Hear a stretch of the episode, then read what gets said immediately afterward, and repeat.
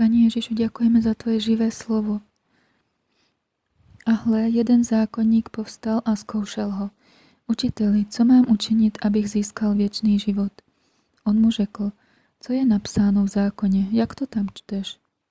On odpověděl, budeš milovat Pána, svého Boha, z celého svého srdce, celou svou duší, celou svou silou a celou svou myslí a svého bližního jako sebe samého. Řekl mu, správně si odpověděl, to čiň a budeš živ.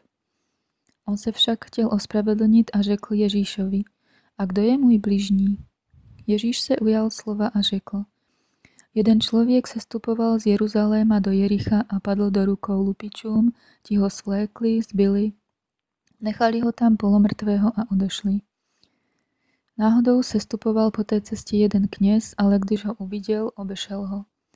Podobně se tam objevil i levita, když přišel k tomu místu, uviděl ho a vyhnul se mu.